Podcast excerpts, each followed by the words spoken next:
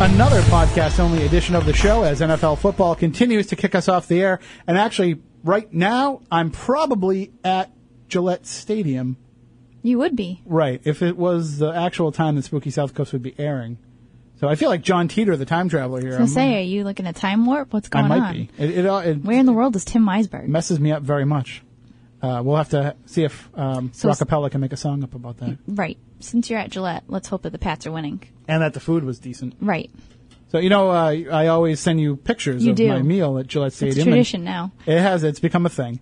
And uh, my buddy Nick, who covers the games with me for the Mm-hmm. Standard Times, he actually went down to the Jets game uh, a couple weeks ago, and he said they served filet mignon. What?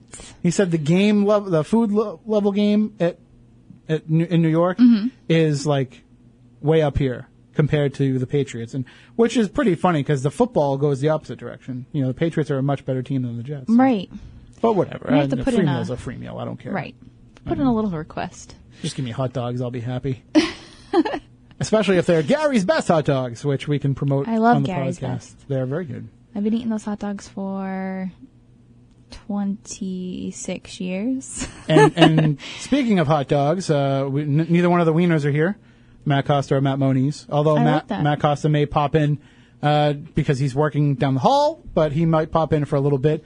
Uh, we are going to talk tonight with Mark Arvola. He is the uh, one of the founders of the Massachusetts Ghost Hunters Paranormal Society. that he is. and he is also one of the organizers of the upcoming Salem Con. So we're going to talk with Mark about uh, the convention itself and about his work in the paranormal and a little bit about Salem too, uh, which is you know on everybody's go-to list of places to check out. There's so many different topics that we could cover with Salem alone. Never mind the con. I assume you've been there before. I have been there before, and it's probably one of my favorite places ever. I love the history of it. I love the feeling. I love the atmosphere. There's nothing like walking around Salem in the fall. And you got to love a place where you can go, and not you personally, but right. in general, but a place where you can go, and you're not the only weirdo there. I know, isn't that fantastic? And, and some of it gets really weird, It like does. beyond what I uh, what I want to do weird. Oh yeah, absolutely. Especially if you go in the Halloween season. You'll never see- been during Halloween. Really? Yeah. All right, we're going on a field trip this year. All right, well we will, and but we're also going to be at the Salem Con. Uh, I'm one of the speakers. I'm going to try and drag you up there, and get the spooky crew to, to come out and check it out because That'll be it's great. You've you've never experienced uh, uh you know you haven't experienced a true paranormal event unless you've seen Jeff Belanger when he's off the clock. Right. You know, when he can just let his hair down and, and not be the one organizing everything, and just that's when you really get to see him uh, see him shine. And we'll get a few beers in him as well during the VIP that party. should be interesting. I've seen the true Jeff Belanger, but not many people have. yeah, it's it, and of course uh, there's a great lineup of speakers. We'll get into all that coming up uh, with Mark. But before we do that, why don't we get a little bit weird? All right. First up, we have huge fireball lights up East Coast. Did you get to see this, Tim? No, The video on the news? no. It's definitely strange. Um, the video is actually labeled "Meteor over New Jersey." Um, Fox New York is where this article comes from, but it says people along the south uh, south coast. We saw it in the south coast, but people along the east coast reported seeing a bright fireball in the skies on Monday evening at about 6:35 p.m. The American Meteor Society says it received more than 330 reports. The fireball was seen from Montreal, Canada, to Maryland and Delaware. Peter Check captured the video, the specific video that I'm discussing now, of a fireball on a dash cam as he drove near I 287 and the Route 10 interchange. One person in New Hampshire reported seeing flames. A person in Sick- Sicklerville, New Jersey, reported that they were driving in their car and they were not sure if it was a fireball or a spent firework because of what they saw.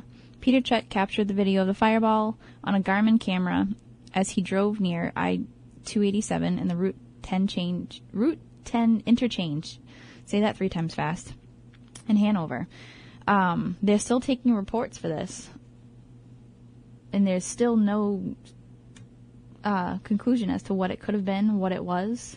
It definitely couldn't have been a firework if everybody saw it along the whole entire East Coast. Yeah, I'm looking at the uh, at, at the video here now, and, and it's it's crazy. I mean, uh, part of it is the problem is this computer is moving very slowly and how it loads up the video, but Right. Uh, and and I don't want to watch commercials. I just tried to reload it on a different screen and keep mean- showing me ads, but It could have been a meteor. but to be seen that wide of a range, I don't know. What do you think it could have been? I don't know because it looks like it's kind of, um, like oscillating a little bit as Mm-hmm. it's moving down. Uh, but there's there's definitely numerous different pieces of footage for it. It's not just one Right. camera shot. I mean, uh, a lot of people caught it. Uh, yeah. I mean, uh, I don't know. It's really weird. Next up in weird, I'm sure you saw this on the news. 51 years after accident, 7 inch car part found in this guy's arm. This is the uh, the turn signal, was it? Or, yeah. Um, it's been reported that Arthur Lampitt of Granite City, Illinois, smashed his 1963 Thunderbird into a truck 51 years ago. This week, during surgery in suburban St. Louis, a 7 inch turn signal lever from that T Bird was removed from his left arm. It took a 45 minutes for the operation. He's now 75 years old and he's recovering at home after having it removed. Um, a decade or so ago, his arm had set off a metal detector at a courthouse, and an X-ray showed a slender object the length of a pencil, but it caused no pain or mis- uh, you know, hardship or anything like that. So the doctors had told Lampitt to just let it be. He was moving concrete blocks a few weeks ago when the arm began to hurt for the first time. After that, it started to get bigger and swell, and the arm actually started bulging. So he went in to have surgery, and they initially didn't even know what was in the arm before they got in there. Once they got in, they took out the um, the seven inch turn signal.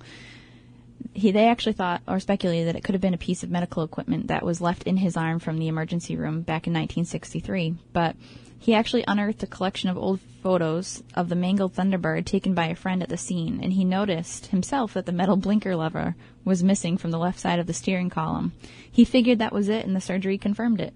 So It, it How strange. Yeah, it wasn't like uh, the turn signals we have now, where it's just like a little plastic stick Right. coming out of the side. I mean, this is like a big hunk of metal that's actually Yeah. bent. if it is bent, if you look at the pictures, I don't know how you could live with that in your arm. Yeah, how would you be able to 51 move your arm and you know and have total flexibility and total range of motion? Yeah, the the doctor said that a protective pocket actually grew around the lever. that's really gross. It is really gross. So, no, I also you. thought it was a little bit strange that uh, you know it's it has to do with a turn signal and his name is Lampitt. yeah, So just adding to the weird. Absolutely, and uh, you know he he looks pretty happy in the photo to have it out of his arm. He does. So I'm I'm sure that uh, you know now going forward, That's a weird piece of uh, memorabilia, I guess. he said he might make a necklace or a keychain out of it. well there you go. It just shows you how quickly your, your medical fortunes can turn. Yes. Ha ha ha ha. ha. Right. See what you did there. Next up, this this is a little controversial, a little strange, and definitely made headlines everywhere. This is out of Providence, Rhode Island, and I'm sure you've heard this story, Tim, already. Hasbro to replace penis-shaped Play-Doh toy. This is big news everywhere. Oh my God, we talked about it uh, on New Year's Day on on WBSM, and yeah, it was you know people were already up in arms about it, and it looks like what they say it looks like. It definitely does. Um, I did see that they already changed the the the prototype of what they they had to look If- different. If you want them to, yeah, you can request them to send you the new one, but the other one it looked like a penis.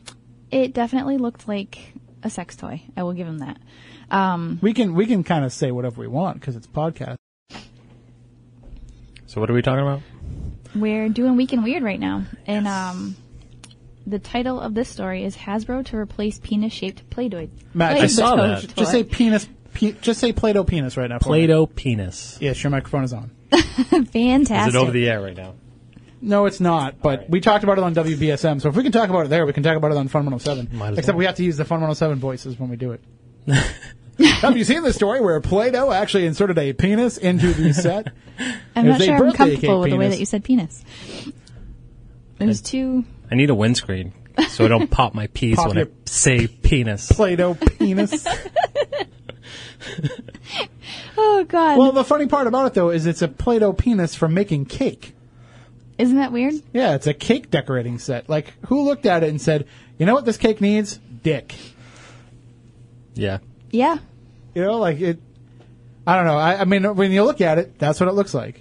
There's no mistaking anybody who is packaging that toy. No, anybody even who the approved freaking final design. swirls that go around it. Yes. Really? Is there a for her pleasure. There's no swirls around my penis. Well, Should there be? I'm not sure, but I think uh, it does smell like Play-Doh, though. I what color does it come out though? That's the question. Podcast only. podcast only version. News alert: Matt Costa's penis smells like Play-Doh. Right now, I don't there's thousands of women listening uh, on the podcast saying, "I don't care. right? I can't wait. I still don't care."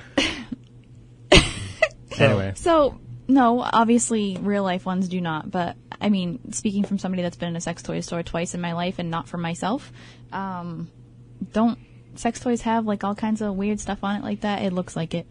They compared. Actually, did you guys see the memes of like the comparison of real sex toys to that? No. It looks exactly like it. There's no uh, who in their right mind developing that piece of equipment didn't say to themselves, "Gee, this looks like a penis." Well, what I want to know is why they don't make a, a Play-Doh set where you make a Play-Doh penis. Like, why didn't they already Like an come up adult with that? version? Yeah, well, yeah. Like, why don't? Why isn't there like you know Play-Doh Make a Man? Um, there are also memes out there because they replaced this piece of equipment with a new one that's not see-through, doesn't have the swirls on it, and is yellow and green, and It looks like a vagina. it looks like a uterus. Yeah. Does it really? Yes, I swear to God. I did. I saw that. It, it does look like a, not that I've seen a uterus. Well, you like, can't physically. see one, but you can see a Yeah. model of a uterus. Now Yes. Hasbro's just effing with us now. Right. That's it's they just can't win at this point, and they they you have to know what you're doing. So that is uh well. My favorite part though is when they first addressed it, they were deleting people's comments. Were like, they? oh, don't remind people that it looks like a dick. Like that was kind of like what their How do you approach cover was that rather up? than address it. Well, usually you just put on underwear and then nobody. Oh, Put a you bug mean- in front oh, of it. yeah, yeah. Ha, ha. Also, we would have also accepted uh, a jockstrap as a correct answer as well. I'm not used to this. I'm trying to censor myself, and See, we- if you're like us, you can just freely go back and forth between I'm the trying to two. behave. Well, see, I have Right. such a bad potty mouth that I think I drop the f bomb constantly. So I'm constantly trying to tell myself, "Don't do it, don't do it, don't do it." and now I can do it. She just types it Right. like when, like she'll just like, what the fuck, like I during the do. show. So. I do. It's bad. wh- whatever works. And we'll actually, uh, you know, we'll we'll try and do more of these shows coming coming up. But uh, right now, why don't we get into the discussion uh, with our guest tonight? All right, now joining us on the line from the uh, Mass Ghost Hunters Paranormal Group, we have Mark Arvila. Hello, Mark. How are you?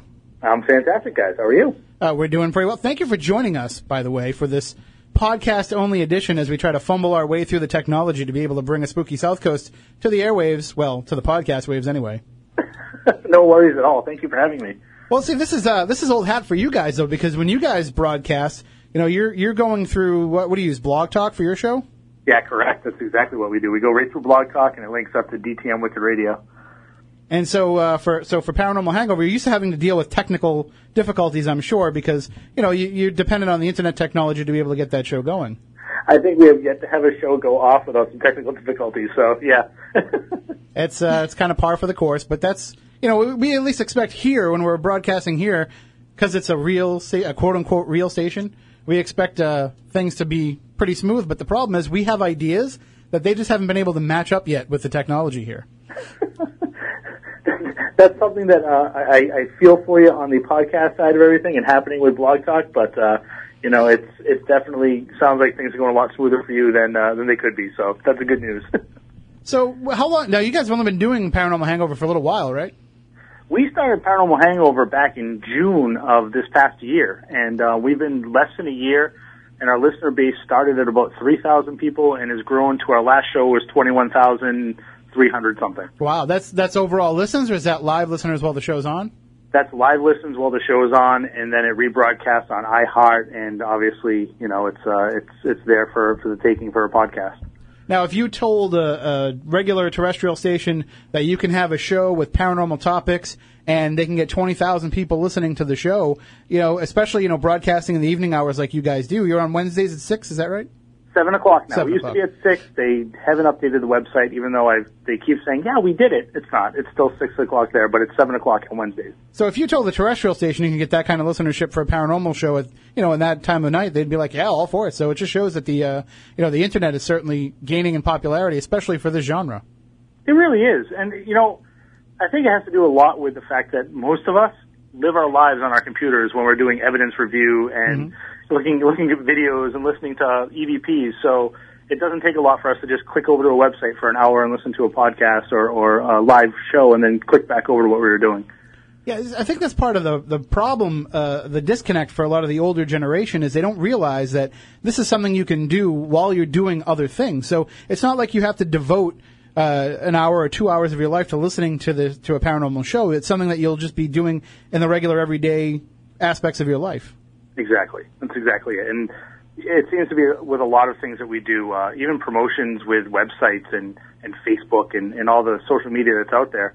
There are so many avenues for us to, to get our voices heard and, and our thoughts out there that, you know, like you said, the, the old timers, if you will, are, are so driven by, you know, face to face, hand to hand. And a lot of that is done now for us all on the web. And it's, it's real simple. And God, I have, you know, four or five thousand Twitter followers. I can't tell you who 3,800 of them are. Right.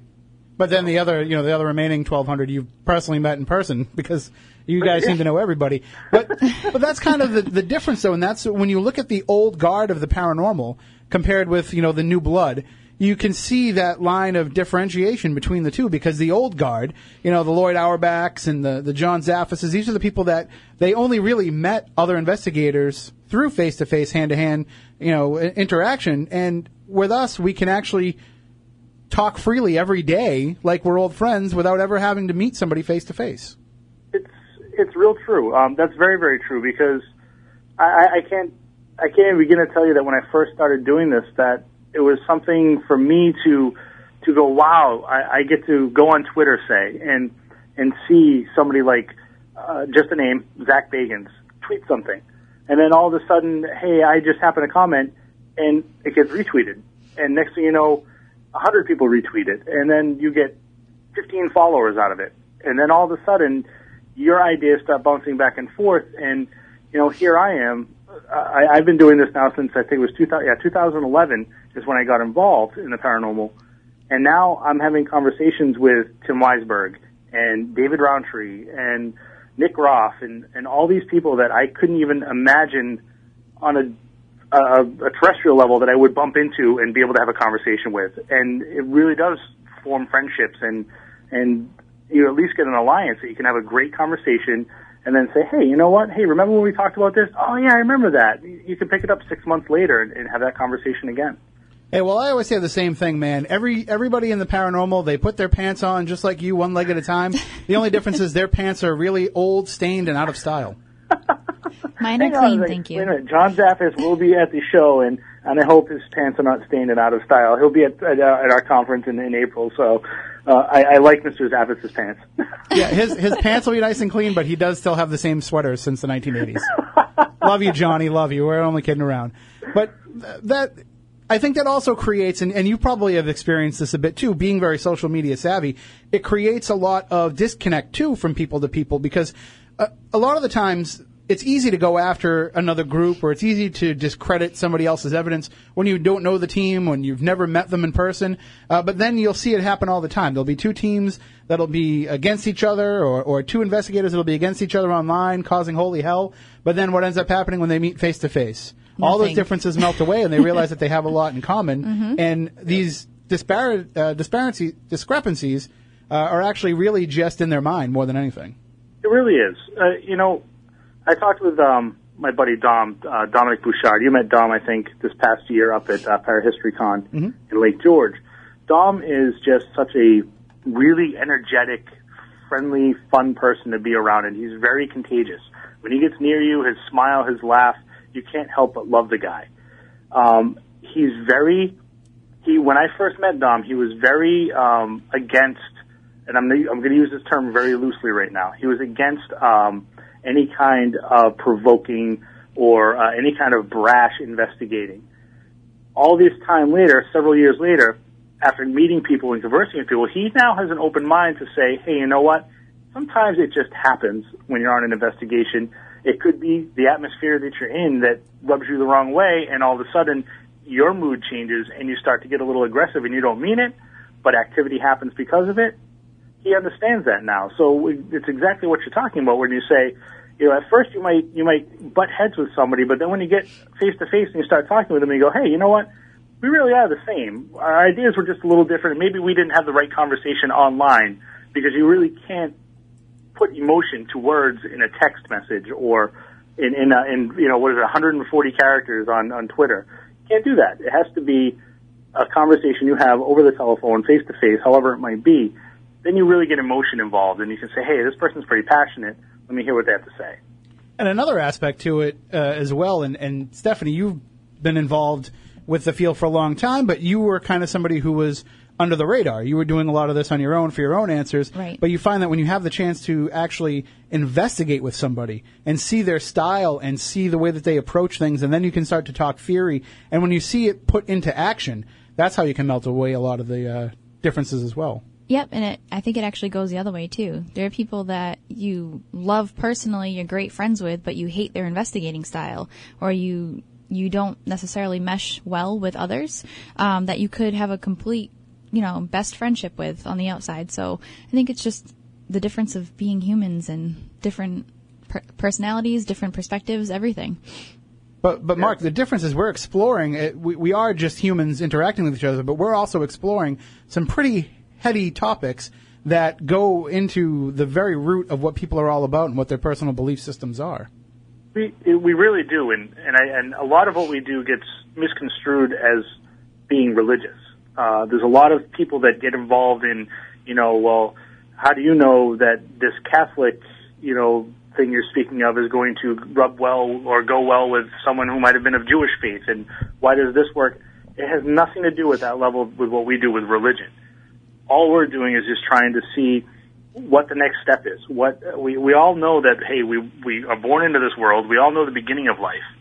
We don't know much about the end of life we don't know what happens when we pass away, after we pass away, or if that's what we're even talking to. Are we even interacting with spirits that have passed on? Are we, or are we just talking to pieces of energy or, or interacting with pieces of energy or a thought or there's so many open minds out there now about moving forward in this field with the idea of, hey, maybe it's not somebody who's passed away. Maybe this is something completely different that we have no understanding of whatsoever. And we are going to have quite the ride trying to figure this out.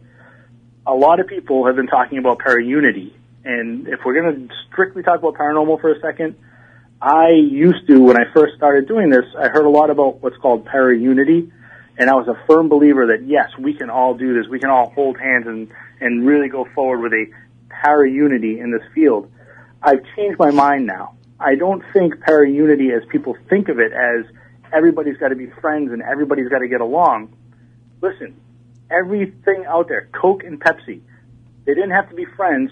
Coke and Pepsi are doing the same thing, but they're competitors with each other. One has to be better than the other. I like Pepsi, you like Coke, whatever it might be. But they're both doing the same thing.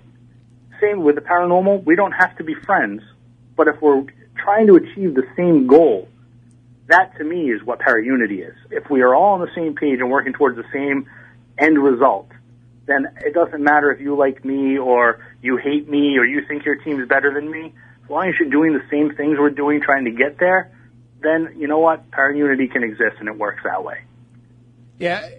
I, I, I said this week, and I, I wrote about it. Uh, I think on Twitter or on Facebook, somebody had brought up. You know, I asked what people wanted to see in 2015 for the paranormal, and somebody had brought up paraunity, and I said, "Listen, we don't have to get along. We just have mm-hmm. to respect each other." And there's people that are like like you were saying, Mark, there's people in the field that I don't want anything to do with yeah. personally, but I will. You know, I'm not going to judge their work based on the way that I feel about them. There's been people that I couldn't stand that have come to Legend Trips events. Right. You know, like there's been some people who have been outright obnoxious, and usually, yeah. you know, they're the ones that don't come back for another one. But you know, and, but at the same, like I can't judge the way that I feel about their personality on whether or not they can have an experience and whether or not they can uh, lend something more to the question of you know what is going on here, what is this all about? So we have if we can put personalities aside, which that's the problem, we can't. I don't think we ever Right. can. It's the same thing as if you watch, like, take an MTV reality TV show, Real World or Jersey Shore or whatever. You stick everybody in the same room, you make them live together. They're never going to get along. Um, personalities are just too strong, but I think everybody should at least respect one way or another what everybody's trying to accomplish, which is Yeah. at least fair, but But you just gave Mark and I a great idea for for a reality TV show. did I? We're gonna have a paranormal real world. As long as I get credit for it. Yeah, you you we'll give you like co-created by, but yeah, that's what we need to do. We need to put people all in the same room and make them get along. We have to take somebody who believes, somebody who doesn't believe, somebody who thinks it's all demons, somebody who thinks that it's all transdimensional beings, and put them all in one room and make them fight I it could out. come up with a cast right now. well, I, I was going to say, or as we, we could make millions. I was going to say, or as we call it in the field, any paranormal group. Right, pretty much. Now, you guys have a great group though with uh, with Mass Ghost Hunters Paranormal Society. You know, you guys have been at this for a couple of years, and it seems like you're all on the same page. And of, of course, you know, there's one investigator that you can't help but get along with because if you don't, your life's going to be a living hell. Uh, this is this is true. Yes, my my fiance Lauren is uh, is deeply rooted in Mass Ghost Hunters Paranormal Society now. Um, she and I met uh, a couple of years ago at ParaHistoryCon one. In a sense, we didn't actually sit down and converse, but that's where we sort of uh, crossed paths, and it led to uh, Mass Ghost Hunters investigating Fort William Henry, and from you know there, our business relationship turned into a personal relationship, and Lauren is now a very active member of Mass Ghost Hunters Paranormal Society, and uh, I wouldn't have it any other way because even if she wasn't my fiance, she's a fantastic investigator, and she's come a long way. And um, I, I put I put any one of the people who are in my group into anyone else's group, uh, and I would recommend them that way because they've all done it what I feel is the right way, where you don't just go, "Hey, I'm a paranormal investigator. Put my T-shirt on. Let me go into your house and find stuff out." You know, and it's it's tongue in cheek now with the whole, you know, the T. All you need is a T-shirt and you're a paranormal investigator. Which it's all tongue in cheek now, but but let's face it, if we want to advertise ourselves, we all need the T-shirts. So it's it's one of those things where everyone in my group has taken the time to do some research, to learn about the field, to learn the process, to be respectful, and to know that when you're going into, say, a, a person's home, you're not going in to run around and just gather evidence. You need to sit down and talk to the people first and find out what's going on with them. Uh, what what is their state of mind? First of all, you know, is this all because of a medication they're taking, or is this because you know they there really is a, a, a noisy spirit in their apartment flipping things over? Um, and then find out after you do all of that and, and, and kind of get a lay of the land, then truly find out what they want as a result of what you're about to do. Do you want us to cleanse the house? Do you want us to uh, just tell you what, what's going on and maybe give you some evidence to, to sit down and, and just reaffirm what's happening for you? There's all kinds of things that instead of just saying, yep, we're going to come in, this is what's going on, see you later, I like to ask them, what do you want? What do you expect us to do for you if we do find something? What's the next step? So that's something that I don't think a lot of teams get right away is, look, you're not just going in to do this because you saw it happen on TV. These are people who are reaching out to you because they need help and they don't know where else to go. They can't knock on their neighbor's door and say, I think there's a ghost in my house. Can you come in and help me? They need somebody who kind of has an idea of what to do or at least knows people who can do what they can't do. Well, in terms of your team members, uh, was this I mean, because sometimes with groups, sometimes it's a, a, feeling out process. Certain people will come in, certain people will go, and it takes a while to get a team with the right chemistry. Did you guys just hit the ground running uh, as a team, as an organization, with the right people in place? it, it's something I don't want to say we hit the ground running. Uh, it started off with myself and my friends who were also part of the group, Amy and Jay Favazza, their husband and wife. And it was basically, hey, I, I have been watching the TV shows and I've really been curious and I know I had things happen to me when I was a kid and they had the similar interests and exper- experiences that I had. And we saw that there was an event out in Western Mass uh, at the Houghton Mansion. And we said, why don't we go to that? Let's let's go. Let's go check it out and, and maybe see what's happening. So we did, and from that moment, I walked away with. I bought a digital recorder, took it with me, and I walked away from that and sat down at home and put my headphones on and turned my recorder on, and I could not believe the things I was hearing. Even in an event atmosphere, it was a small event, but just knowing because I'm I'm very I'm very I don't want to say analytical, but I'm very aware of my surroundings, and knowing while I'm listening to this where people were in the room and who was in the room with me and what their voices sounded like, and having that baseline of what was going on, and then hearing things that weren't a part of that environment, that blew my mind, and I'm like, I want to do more with this and we got together and said we all want to do more with this. I, I, I was touched my very first time out in the Houghton Mansion on my back. I I was like I wasn't scared, I was amazed, and that to me said, you know what, this is something I really want to get involved with because I was always curious. Now I'm hooked, but I also know that people out there have the same things happen to them that happened to me when I was a kid that aren't turning to anyone, and I want to be able to help them someday so I started doing my research. Amy and Jay did the same thing, and we formed Mass Ghost Hunters Paranormal Society. And at first, we strictly went out and I don't want to say recreationally did this, but we went to places that were quote unquote known haunts, and we learned techniques and we practiced techniques, and we did this without putting families in danger or you know, not worrying about if we were going to stir things up and do things wrong for somebody we couldn't fix. And then once we felt comfortable with what we were doing, then we began to assist people we knew who said, "Hey, why don't you guys come to my house?" Okay, and then it went from there. And, and then I added um, my friend Mike Galante, who everybody in the group were all very close. I don't like to bring people in that I don't know. So everyone who's within Mass Ghost Hunters Paranormal Society, we all had friendships and curiosities that we trained upon and worked upon, and I, I think we all bring something to the table that I, if anybody's the skeptic, it's probably me because I'm the one that goes, no, it's probably this. Let's work. Let's look at the alternatives and, and rule everything out before we go with paranormal. So. Well, I, I'm sorry, I got distracted there for a second because I have my Facebook open, and I had uh, I mentioned you know what people want to see in 2015, and I just got a comment on that thread from Frank Sumption.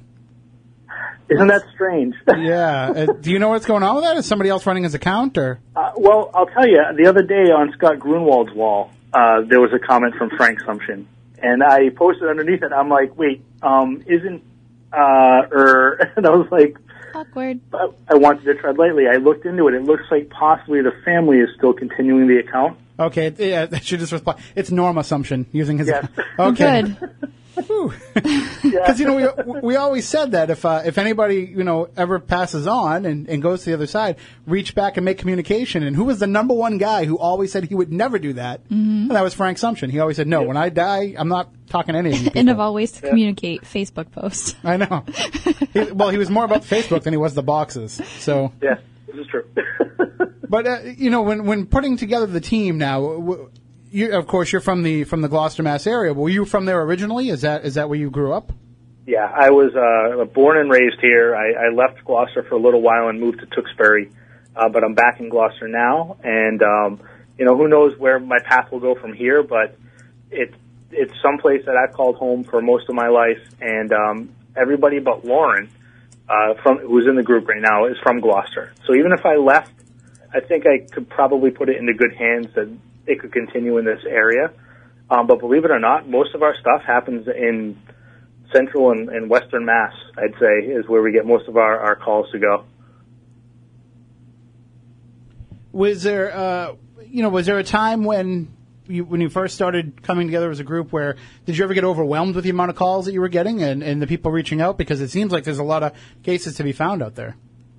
You know, there was a period of time, not so much now, thank God, because to be honest with you, with everything else that we're, we're working on, it's kind of nice to have a little bit of a lull. But there was a, a, a time where it seemed like, okay, just for everyone's, uh, I'm going to say this right now. I know some people don't like the term ghost hunter. So the fact that ghost hunter is in our name, even though we all go, ooh, paranormal investigator, people know the term ghost hunter. People Right. who watch TV know the term ghost hunter. It's no mistake that when I created the name Mass Ghost Hunters Paranormal Society, I put in if somebody was going to Google something, my group's probably going to pop up because everything you could Google is in the name. Right. It's a great marketing tool. And and that's the problem is like when when the average person is going on to Google to find a team, they're not looking up paranormal investigation team, you know, and paranormal society. They're looking up ghost hunters, like you said, and it. it it also lends an idea of even though you might not follow the same procedures or, or investigate the same way that TAPS does, and if you do or you don't, you know, it doesn't matter. The fact is there's that comfort level, there's that familiar, familiarity people will have already with what you do. So they'll say, okay, well, I think that TAPS is serious when I see them on TV, so I'm going to assume that this group is as well.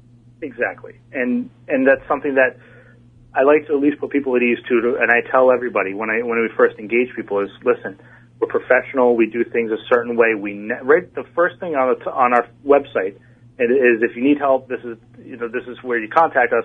We never charge. Our services are free, and I think that surprises a lot of people because people go, "Oh, really? You don't charge? Well, how do you make money?" It's not my job right now. This is not my money maker. We're doing this to help people. How could I possibly say to you, I'll come to your home for whatever number, 50, 100, 150 dollars and investigate. And A, I'm either going to feel obligated to tell you that there's something going on, so it looks like I have value, or B, I'm going to manufacture something so that you go, oh, these guys are great. I'm glad I paid them $150 and tell everybody that it's worth it it's not going to happen. I'm going to come to you and I'm going to be truthful and honest. And if you're not happy with what we tell you, there are four million other groups out there that you can try and contact. And I really do find that sometimes there are people that, as bad as they say that quote unquote we are sometimes with the stuff that we do and whether we're truthful or not, I've run into quite a few clients that will just pass you over because they want to hear what they want to hear and they want to find out what they believe is happening. And if sometimes you tell them, I'm sorry, I, I have a different opinion of what might be going on in your home, no, you don't know anything. I'm going to find a group that's going to tell me what I want to hear. Mm-hmm.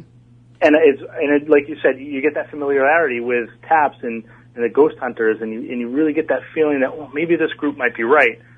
And that's why I try to keep a record and a log, and, and I, I can with confidence say that if I had a client that said, yep, they can call me, and I do have some that say, yep, they can call me if they need a reference, I have clients that'll do that. We have people we've helped and continue to work with who are more than happy to talk to other people and say, these guys are great. They came in and, you know, we're very professional and hey, you know what? They didn't find anything, but I feel much more comfortable now. Well, see, that's what's so great about Paranormal Hangover having the success, success that it does is now you can start investigating and not charging for the investigation, but there's a thousand dollar personal appearance fee just for you to be there. See, that's how it works. you know, that that's a great idea. I think I'll start that. Let me just uh, throw that on there. We don't charge to come in, but if you want Mark and Lauren there, yes, and uh, and you'll sign anything they want you to sign. You know, posters, photographs, body parts, whatever. Tim, I am not even close to being that part of the paranormal yet. I am so far away from that, and I don't know if we will ever get there. But I'm just happy to do what we do and and have fun with a radio show on Wednesdays. Hey, just remember, you know, people are only going to pay for your autograph if you put it on a table and tell them that it's twenty dollars. I mean, really, that's that's very true. That's how you see the dividing line with people. It's like you see those who are sitting at a table at a convention and signing for free, and those who are charging, and the people who, you know, they see somebody that's charging and they say, "Well, he's charging twenty dollars for his autograph. He must be somebody." It's Right. all about psyching people out. It's true. It's it's a great way to completely, you know, market yourself, even if you're a nobody. I see, and, and, I have a lot of friends in the field, and I'm sure I have a couple of enemies, but I see all too often people that I go, who are they? Why are they at at a con? What I don't know who this person is. Why are they here? Why are they a quote unquote celebrity or talent at this? I don't understand what that is, and I'm not trying to knock anybody that I might know Right. who's in that category, but I just there there are people that I go, who- who is this person and, and why do they have an agent and why are they getting paid to to come and speak and, and talk about something? I, I don't know who this is, and and believe me, I feel like I know who a lot of people that should be known are, and I'm not saying celebrity wise, but I'm talking you know like the Hans Holzers and and you know the Ed and Lorraine Warrens and, and whoever you want to walk down the line with. I feel like I know who those people are, not because they were celebrities, because of what they contributed.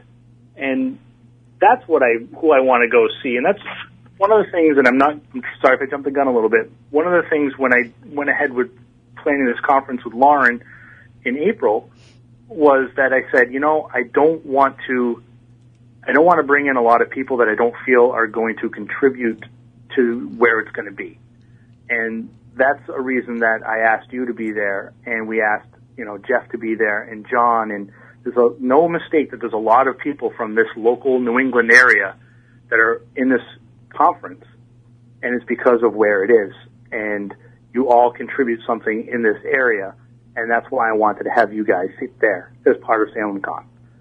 Well, I mean, and well, thank you for having me. And uh, and that's the thing about having these conventions is, you know, originally con- a convention, uh, you know, when people are serious about a field, whether they're doctors, whether they're lawyers, insurance salesmen, financial advisors, whatever they may be, there's always conventions where they get together, they have workshops, they share ideas, they socialize, they network, but at the same time they also learn.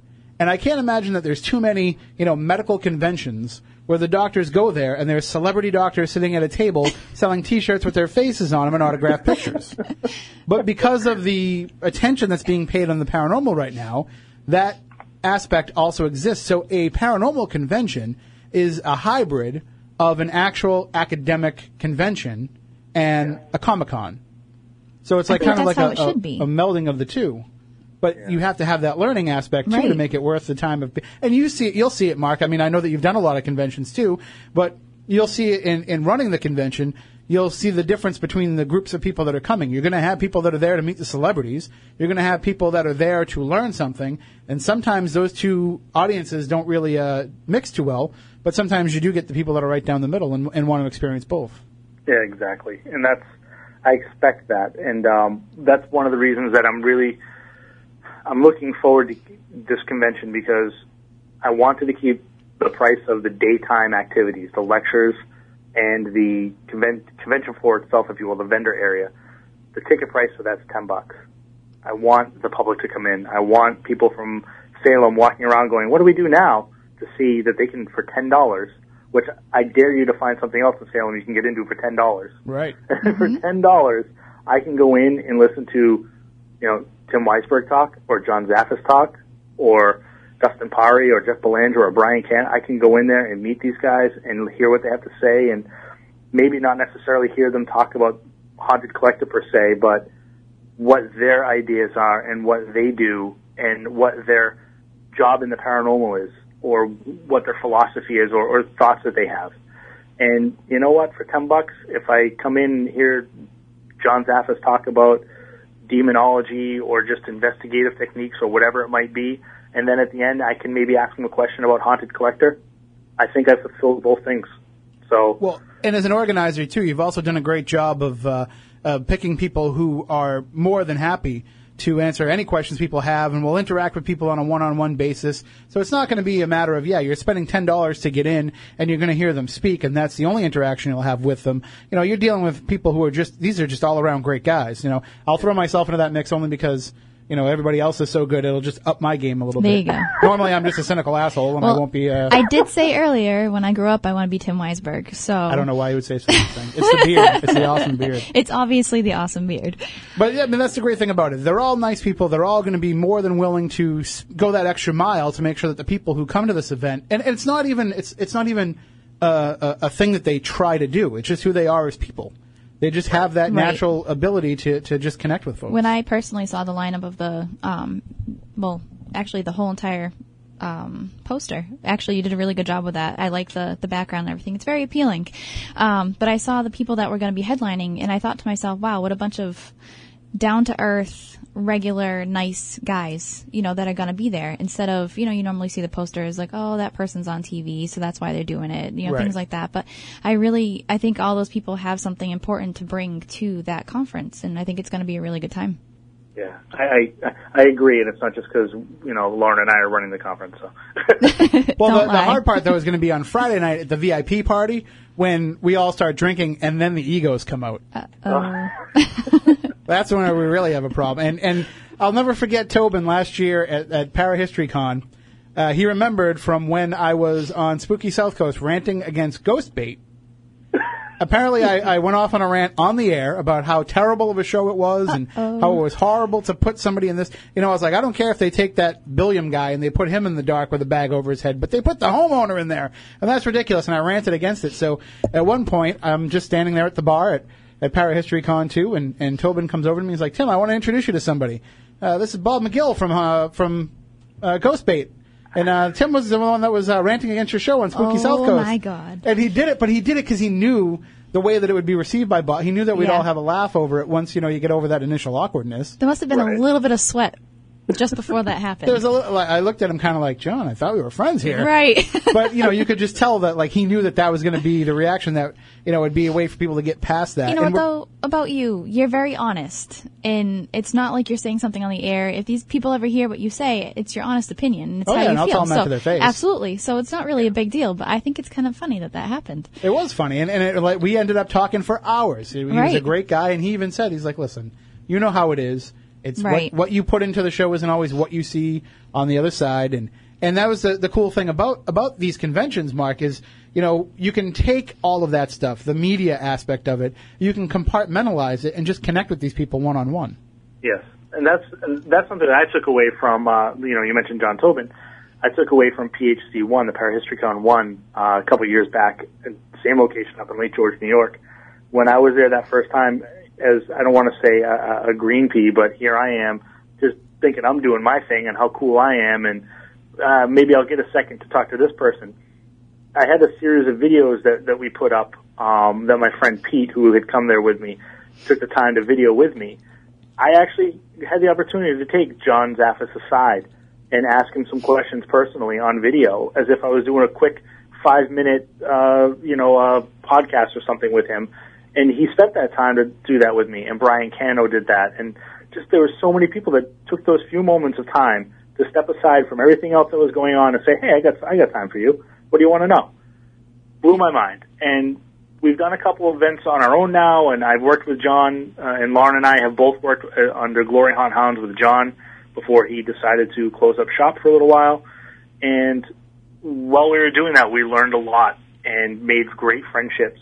And you know, fo- folks like you, folks like Dave Schrader, and and Brian Cano, and and all these guys over over time, and girls over time that we've made friends with, to now where we're starting to do our own events. I get to sit back and go, hey, I'm doing, or, or not just I, I keep saying I, but when I say I, I'm really talking about myself, Right. Lauren, the group. We get to sit back and look and say, hey, we're doing an event at Ventfort Hall in Lenox, Mass. Rarely investigated, gorgeous place, has some history to it, and we think that the best person that can be there for that event is Brian Cano because we want to make it educational. There's not a lot out there about Ventfort, not a lot that people know for evidence wise.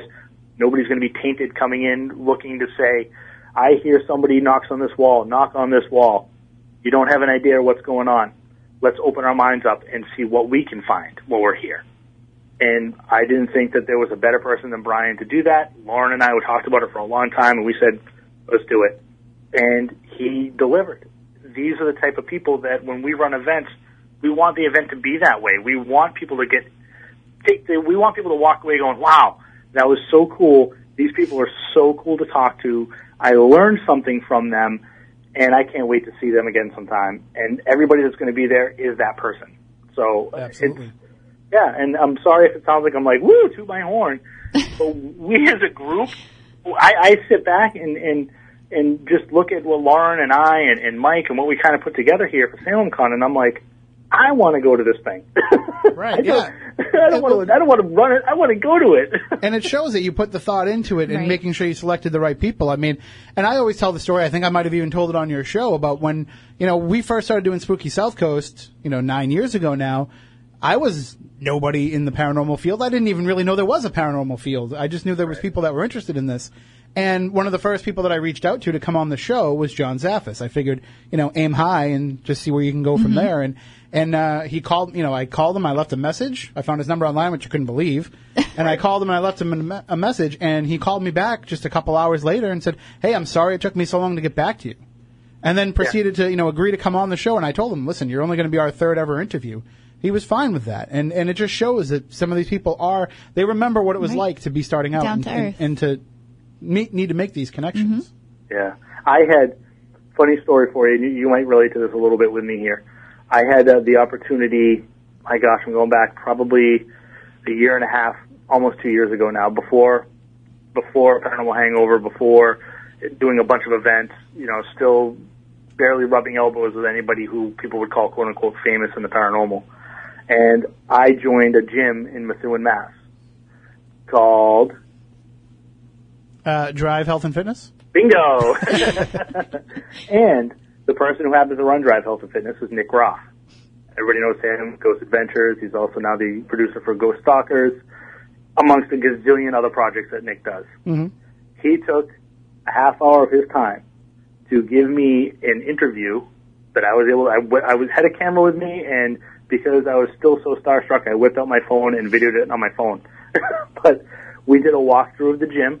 He talked about the gym, what his ideas with Drive Health and Fitness were, and then we spent the rest of the time talking about his book, his life, Ghost Adventures, you know, what might be next. He almost let slip that he was going to be on American Ninja Warrior, and it was way before that even. So there was a, a, a cool half hour of time that Nick took to talk to me, and I had I think I had done a phone interview before with Scott Grunwald for my own pod, podcast.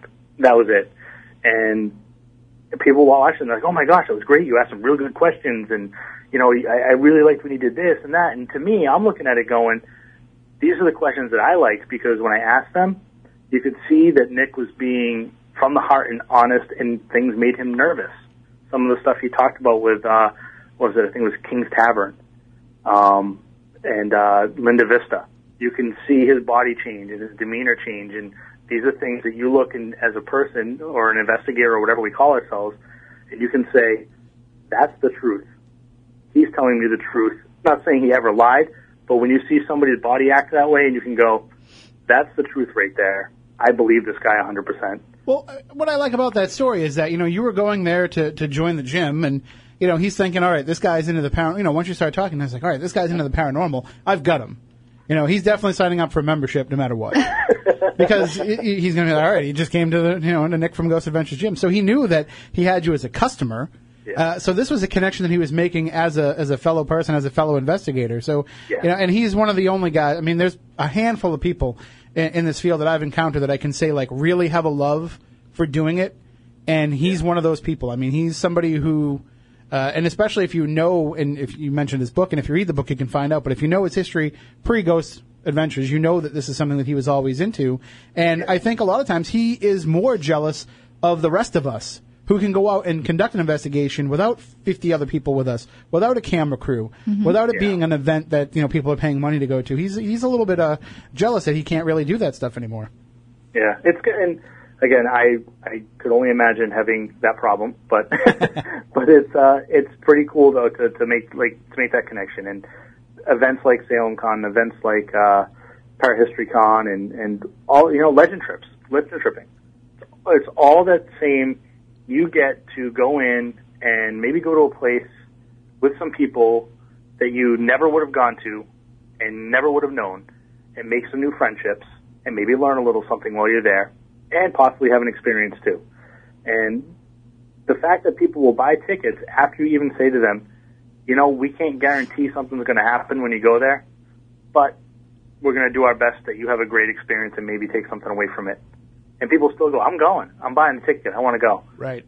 And and Those, the only concern I have though is you're putting, you know, you're putting Dustin, Belanger, me, Tobin, Grunwald. We're all going to be in the dark with people.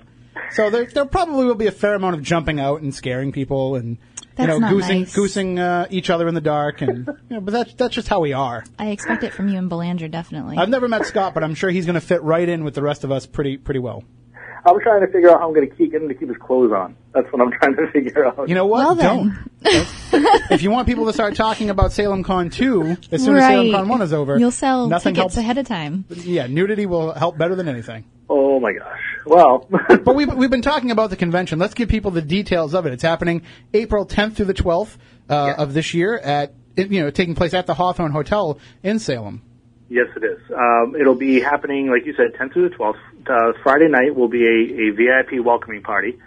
So ticket holders, uh, if you purchase your VIP tickets, there are VIP party tickets being sold separately, but there is going to be a limit to the tickets. Um, the people who hold your VIP pass for the weekend obviously will be admitted into the VIP party as well, and it's going to have everybody. I mean, headlining it is Tim Weisberg, and then we'll have people like John Zaffis, and you know those guys will be there. Right. I'll be the one sitting at the bar, not socializing with anybody. I'll just turn into the angry paranormal drunk over in the Oh corner. Oh my god. I'm just kidding. No, I, lo- I love talking with people, especially when it's like that and everybody's kind of relaxed and, you know, and that's what's great about these VIP parties happening first is it's a chance for everybody to, to let down their guard, let out those inhibitions, and then it makes for a much better weekend experience. Exactly. And it's it's you you get that sort of like, wow, these guys are a lot of fun, and you almost the next day. I don't want to say you see shame in some faces, but you almost have that like, oh, I remember what I did last night when people are walking around and looking and like, oh, you were singing this song, and this is at the end of the night, by the way. so you will see that the next day, the embarrassment, the yeah, I did that last night, didn't I? And um, when you're doing the conference and, and the lectures and whatnot, you get that familiar face from the previous night, so you almost feel comfortable interacting and, and asking the questions in, in, in these uh, lectures and, and maybe saying some things that you wouldn't normally say because you've already heard probably some of the stories the night before during the VIP party. So you go through all that, and then you still get to ghost hunt with those guys at night. And I, I haven't, and Lauren hasn't, and none of us has said a word yet as to where the locations are going to be. And I still am not going to say anything. I'm so sorry. I'd love to drop a bombshell right now on, on Spooky South Coast, but I can't. Um, wait till you guys hear where the, the locations are for the ghost hunt because it is, I, I haven't made this clear, but I also didn't say it was going to happen there. It will not be at the Hawthorne Hotel. There will be a wedding after our conference during the day there. So that would make for awkward times trying to do an investigation with a bunch of uh, hooting and hollering wedding Oh, come on, partygoers. come on. If we can, uh, if we can have Parahistory Con at the same time as a mom prom. Oh, the mom prom. Mom prom? There was a mom prom going on No the way. same time, and That's and, uh, awkward. it, it definitely made things really weird, especially when you know all the para celebrities that are coming out, you know, thinking that they're studly are exists? trying to mac to the moms. At Oh. the mom prom. Yeah, Why didn't anybody pretty get this on film? That could have been the whole first episode of our reality show. Talk to, talk to Brian. He was the one with the, walking around with a camera all weekend. He's probably got something. oh my god! He's got to have something. There's got to be. There has to be video. I know there's photos of people that that took with uh, some of the moms from the mom prom kicking around, but uh, it, it was pretty funny. That was yeah, that was a good time. I think the mom prom got kicked out and we didn't. And that's the thing. The next day, I'm pretty sure the mom prom was like thrown out of the Yeah. hotel. They were they were far more wilder than we were. I was gonna say, how do you even get that wild at the mom prom? Oh my God, they were wild. I, I, I'm sorry. I thought like if, if they had just recognized anybody that was there, from, because you know we always say that the the target demo for the paranormal a lot of the time is the the quote unquote 40 year old housewife Right. crowd. So if like some of them had like looked over and seen like, oh my God, there's Dave Schrader. Mm-hmm. You know, like that would have been enough. It's a good thing Tenny couldn't make it to that one. Because I can imagine all He those probably would've been moms would have made it kidnapped. so that Tenny couldn't make it out of the place. it was uh I think there was um, I had my hotel room was right above the parking lot on the front side and I think a couple people did get recognized and that tipped everybody else off to stay away from the parking lot. Um, I think there was a little bit of, oh my god, that's so and so, and then some photos happened, and everybody else was like, oh, staying clear. Oh my god. And, and you're already in Lake George anyway, which uh, was a, Out a in the middle of nowhere. Yeah, well, and it's also a place where, uh, you know, you know, when when people go out there, it's it's it's a honeymoon spot. It's a destination. So people are already feeling a little amorous when they're out in Lake George, and so you get a bunch of these uh, these moms who some of them were single and some of them weren't, but were willing to pretend. So it was uh, I think crazy. I need to like Google mom prom to even understand the, the concept of this whole entire You don't thing. even know what a mom prom I don't is? even know what a mom prom Oh is. my god! When the kids are having their prom, Yeah. the moms all get together and they have one somewhere else. So that's Yep. what was going on. The, the kids were all having a prom at some other location, and the moms all got together at a hotel and they dressed up in the gowns and they took pictures with each other and they came in limos. And I'm pretty Oh, sure that they no. were drinking out in the parking lot like moms, like uh, Right. high school kids would have done. So it was, uh, it was definitely. so no dates, just moms. I didn't see any dates. That's so weird. yep. It was. And then you got all these drunk guys down, you know, giving all the guys crap afterwards, like, all right, you should go. Like, I was trying to talk Chris Lutz into the two of us going and crashing the mom prom. Which, my, my idea was uh, the whole idea that I was trying to sell them on was let's go into the mom prom because they're all of the age that they remember the Amityville Right. Horror. Let's go in and say to them, hey, remember the Amityville Horror? Right? This It's is a the perfect kid. pickup line. Yeah, like this is one of the Lutz kids. And let's he be can make a marching band happen while you're sleeping. Half the people that were there needed to get laid anyways. That's true. Oh my gosh. That's true. Oh, we're a podcast only. We can say that. Yeah, I know. We can Oh, say that. We're not on the radio. But what I like I mean, I could have swore this whole time and I haven't. yeah, absolutely. I know I keep censoring myself too because I'm afraid the one time I do it, I'll actually be on air. but I have a potty mouth. Nice. That- well, that's- anything goes on Paranormal Hangover, so I'm used to dropping f bombs and getting drunk while we're doing our show. Oh, so. see, that's awesome. and that's what happens at the VIP party too. so. Oh, does it? yeah. Uh, well, it, and, but that's what's great is we're talking about you know the the idea that you can kind of let all those inhibitions go, and then when you get into the actual meat of the conference on Saturday, when people can come and they can experience some of the lectures, and, and let's just run down the guests real quick uh, because we've been kind of hinting at who a few of them are, but let's just let everybody know who's coming. Yeah, absolutely. We've got. Uh, I'll start with the name everybody should should know who's going to be there. John Zaffis, the Godfather of Paranormal. I mean, that was when I think of a conference. I can't think of a, why you wouldn't have John Zaffis at a conference. I mean, the guy's just he's so full of knowledge and and he is fun to be around too. So John Zaffis is going to be there. Um, Dustin Pari, the paranormal rock star. He's going to be hanging out with us that weekend too. He's he's going to be back on the air with Ghost Hunters this season. So having Dustin around and, and getting to hear some of the locations they've been going to again and what he's been up to before, during, and after his time with, in between, and then back with Ghost Hunters. Um, we've got Scott Grunwald. I, I've been friends with Scott for a few years now. The, the guy is just, he's pure awesomeness. I love talking with him. I wish he lived a lot closer to us because to me, he's the type of person that would be my friend every day. I'd, I'd hang out with him, watch TV with him, and you know probably get in trouble with him too. But Scott's a great guy. So Scott Grunwald, if you don't know who he is, you, you've got to look him up. Paranormal Paparazzi. He was on Paranormal Challenge. Um, he had his own web show called Paranormal Stew. Uh, Scott is is a, a songwriter extraordinaire. Um, if you don't know, just check out YouTube. You'll you'll find plenty of videos by him. And he is working on a new song for uh, Salem Con, I might add. Nice. Um, there's also uh, Scott, Lauren, and I have a, a surprise for everyone um, during the VIP party. Uh, that's going to be. It's not going to be a song and dance, but I think it's going to be a real good time. So we're not going to let anybody in on it until that night. Um, you're going to have John Tobin coming out of retirement for one show only. He's coming to, to Salem Con. He'll be giving a lecture as well. Uh, John Tobin was on my ghost story. He's had a few movie appearances with uh, A Grim Becoming and, and, um, he was in, uh, uh, Surviving Evidence and he's, John is a mentor to me. Uh, I know he's a mentor to Lauren. He's a mentor to a lot of people in this area, uh, up in the Northeast. Uh, great guy, very knowledgeable. Uh, again, another fun person to be around. But he's very serious about the paranormal, and even though he's stepped away from the limelight, doesn't mean he's not still passionate and doesn't still stay involved in the paranormal in some capacity. Uh, some guy named uh, Jeff Jeff Belanger, I, I think that's his name. I believe it's Who's pronounced that? Bellinger or Bel- Belanger. B- Belanger. Jeff Heffrey Belanger. He will be. Uh, Jeff Belanger is going to be there.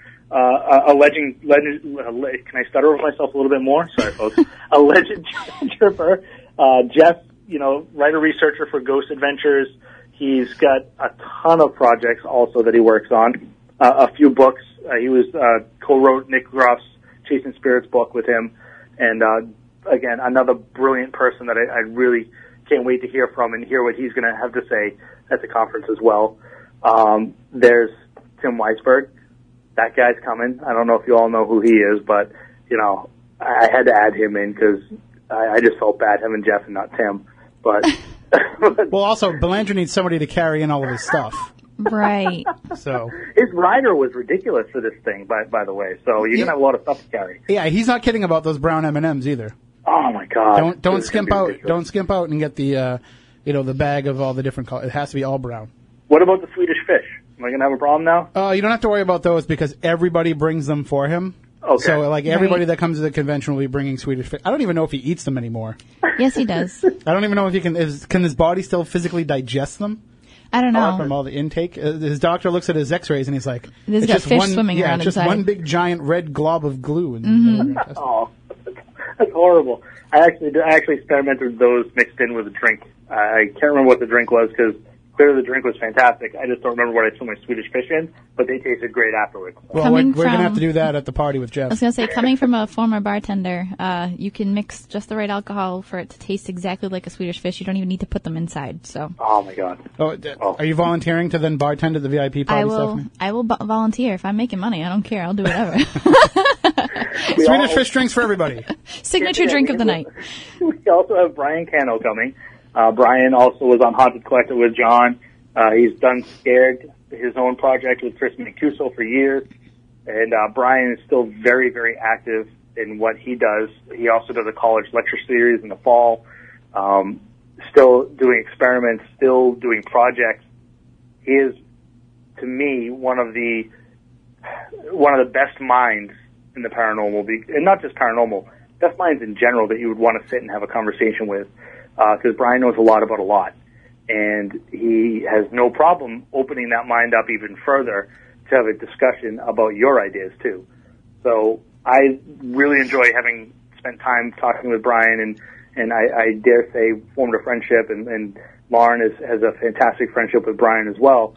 Uh, the two of us are really looking forward to having him at this event too, because uh, Salem's a pretty cool place, and, and you all, Tim, Jeff, John, John, Brian, Dustin, and Scott, I think this is a great group of people to have in this area to open up the history, open up everybody's minds to what's go- what's happened in the past, and what we're going to be going through when we do our investigations after the conference is over. So I think it's going to be pretty fun.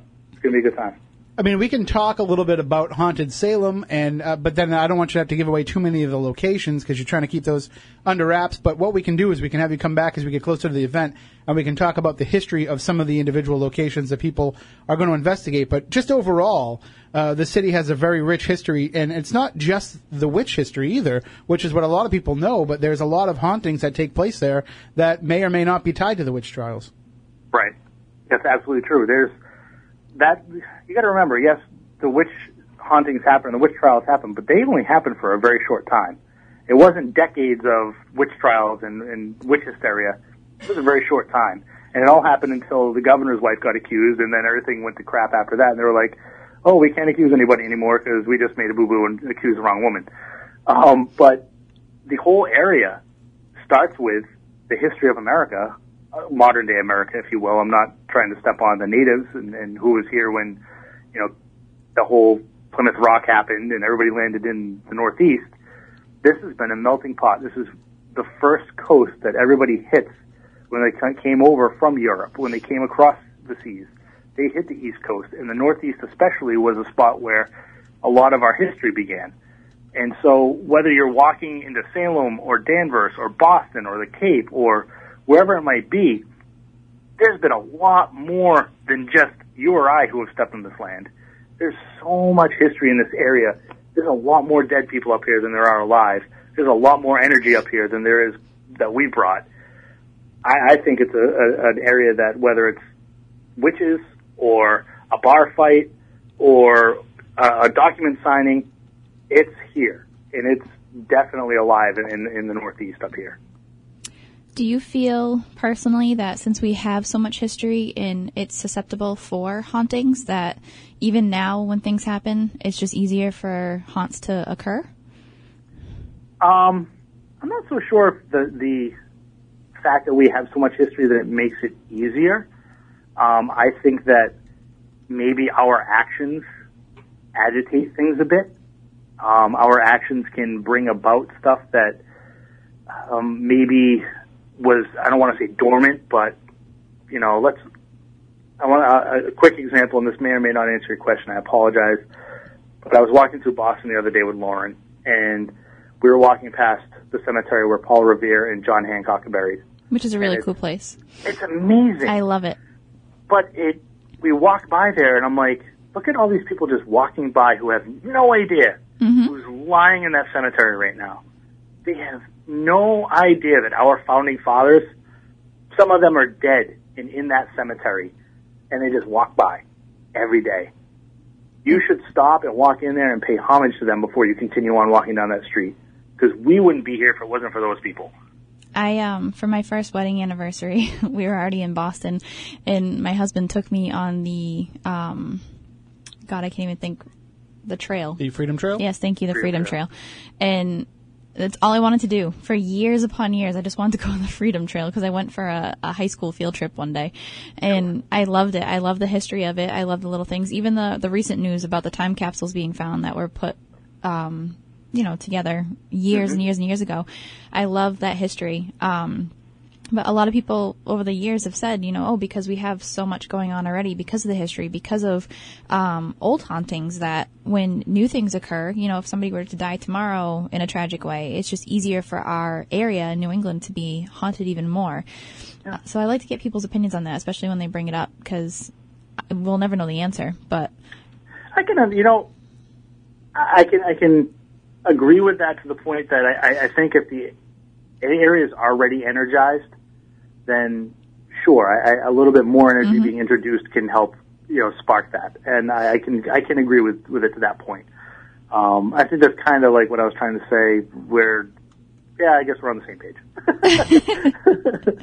I agree with you. Well, we, we do. We do t- tend to absorb those ghost stories. That's why we have the Right. older ghosts. We have the, the newer stories. You know, and everything has the potential to becoming part of our haunted uh, history and legends here. And, and I think Salem Con is just going to be the next step in the evolution of that. I'm excited because I'm going to be presenting, at least in the preliminary discussions that we've had, Mark, I'm going to be talking about some of the alternative theories of what ghosts could be. So Which it is very doesn't just have to be a dead person. right, I'm excited to hear about that, and then you know, it's I, I can't wait to hear the lecture you're putting together for for this conference, and and I really hope, I don't hope, I know that everyone else is is going to deliver a fantastic uh, lecture. I, I I'm enjoying the fact that on some of them, I think I'm asking people to step out of their their comfort zone a little bit with the, um, you know. Not, you're not going to talk about your show, or you're not going to talk about everything you're well known for. Talk about something different. Talk about a theory and um, I really have been getting uh, good feedback. I know Lauren's been getting good feedback too. The two of us have been hearing a lot um, from people that like the fact that this is going to be a little bit different than just uh, going and saying, "Hey, I know those people from TV." That you're going to hear maybe something a little different out of them that you might not have normally heard. Well, and when you get the chance to go to something like this, again, you said it's very affordable, only ten dollars to go for the day, but also there's a ghost hunt associated with it, as you were mentioning, at locations to be announced later. But you know, you have the chance to really get in there, roll up your sleeves, and take everything that you've then learned. And, and put it to use. So there's going to have a lot of people that are, you know, very much into the subject matter and very much into the field and are going to want to come and investigate. But you're also going to have people who might have never thought about doing it until they went to the event and said, you know, this is something now that I want to try for myself, and uh, and they'll have the chance to actually experience it for themselves. Yeah, and you know, it's something that I've, I've never really understood is why everybody is so critical of people who are new and coming into the field because you were new once and you wanted to be received in this field as somebody who could maybe, um, I guess, maybe make a difference someday. And I listen to people all the time say, well, I'm not in this to be famous. I'm in this to research and, and do my baloney. Because if you caught the, the holy grail of all evidence, you wouldn't keep it to yourself. You would Right. show it to everyone. And in some way, we all want to be remembered someday for something we've done, either in our normal jobs, in our personal life, or maybe in the paranormal. Doesn't necessarily mean you're a celebrity and you're on TV. But all of us deep down inside want somebody to remember something we did. That means it contributed to the field, and that means that we did something right. And I'm not talking about holding a conference like Salem Con or, no offense to you or I, having a, a podcast or a radio show. I'm talking about finding a piece to the next step mm-hmm. in the research portion of, of everything that we do. Well, Mark, thank you very much for joining us and, and for discussing not only your work in the field, but also Salem Con. Again, it's coming up. It's happening April 10th through the 12th at the Hawthorne Hotel. That's at 18 Washington Square in West Salem, Massachusetts. Uh, a great reason to come out to Salem for an entire weekend to spend the weekend there, to learn about the history, to learn about the paranormal. And the the best part about it is you come up, you go to the VIP party on Friday, you go to the uh, convention itself and the ghost hunt on Saturday, and then on Sunday there's even more stuff for you to explore before you head home. So it's definitely a, a great place, and it's about time somebody put on something like this there. I appreciate that. And, oh, tickets are available on mghparanormal.com. Uh, vendor tables, there's still a sponsorship spot available, but uh, the ticket packages, there's several different levels of ticket packages available. and check it out and make sure you jump on them quick because there are a limited number of some of these VIP tickets available. So you want to make sure that you get in and that you get the full experience. Correct. All right. Well, thank you, Mark, for joining us, and we look forward to talking to you again down the line. Thank you, Tim and Stephanie. All right. Take care. Thank you. Bye bye. All right. Well, that was a great discussion with Mark, and I, I love the fact that you know, being podcast only, we can kind of let our hair down a little bit, so to speak, and we can really get into the meat and potatoes of some of the discussion. And this is the kind of talk that we'll be having at Salem Con, and uh, and I know that I'll be there because you know I'm one of the guests. But uh, Stephanie, hopefully you can come for it. I'd love to go. I'd love back to go back to Salem anyways, but it seems like it's going to be a lot different than the usual con that we're all used to attending, especially with the education part. Matt Costa, hopefully you can make it up there too. Although um, I'm probably going to need you to be here in the morning because I have to do the Saturday morning show from Salem. Oh, do you? Yes. Well, that's news to me. I, well, it's not But- till I was going to tell you eventually, but it's not till April. That's fine. That's right. So, I'll the, just uh, uh, swing by and pick Oh, you up it's in a space That's car. fine. Yeah, and uh, yeah, and then you guys can all kind of carpool up, and Yeah, it's not too far. no, it's only a couple hours. Yeah. And it's only a couple of hours because you got to go back roads once you get to. Otherwise, it'd be like Right. a 45, 50 minute drive. Is it in Salem itself? It's in West Yeah. Salem. Yep, at the Hawthorne Okay. Hotel. Yeah, yeah. So, yeah, we'll be able to uh, we'll be able to come out in full force, and you can come and meet the spooky crew. I'm sure Moniz will make his way up there too, and uh, we'll have a great time. And, and the best part about it is, Matt, you got to take the Friday night off and get the VIP ticket. Oh, I'll, I I got connections. I'll All see right, if I can get all you into the VIP party Sounds because you good. are a VIP. So, oh, yes. Yo VIP, let's Very- kick it. You are kind of a big deal. Let's be serious. Yeah. Yeah, you missed part of the inter- you missed the interview where where you know Mark was talking about what a huge star you are. Oh, yeah. No. Can we just get you a T-shirt at least that Just says my insert, penis smells insert like that Play-Doh? into uh, post. We will we'll, What's up? I said, can we at least get you a T-shirt to wear at the VIP party that says my penis smells like Play-Doh? Yes. I don't see why not. That's fine. Okay. with a that'd be picture of a awesome. cat on it too. It's it's Oh, the my cat my has to be on icebreaker. Remember when you used to play with Pedo, play, Play-Doh when you were a kid? it's That's what it's going to be called. It's going to from be now called on. Pedo now. right now, Hasbro's like, hmm, what can we do with this? A new Right. mascot. I love it. PD Penis, the Play-Doh mascot. All right, well, I guess we should probably wrap up this show. And uh, we'll actually be back coming up next week. Back to the airwaves. We'll return live. And uh, let me do the math in my head. I don't even know what week that'll be. We'll have some guest uh, uh, booked for that show. So until then, for Matt, for Matt, for Stephanie, I'm Tim. We want you all to stay spooktacular.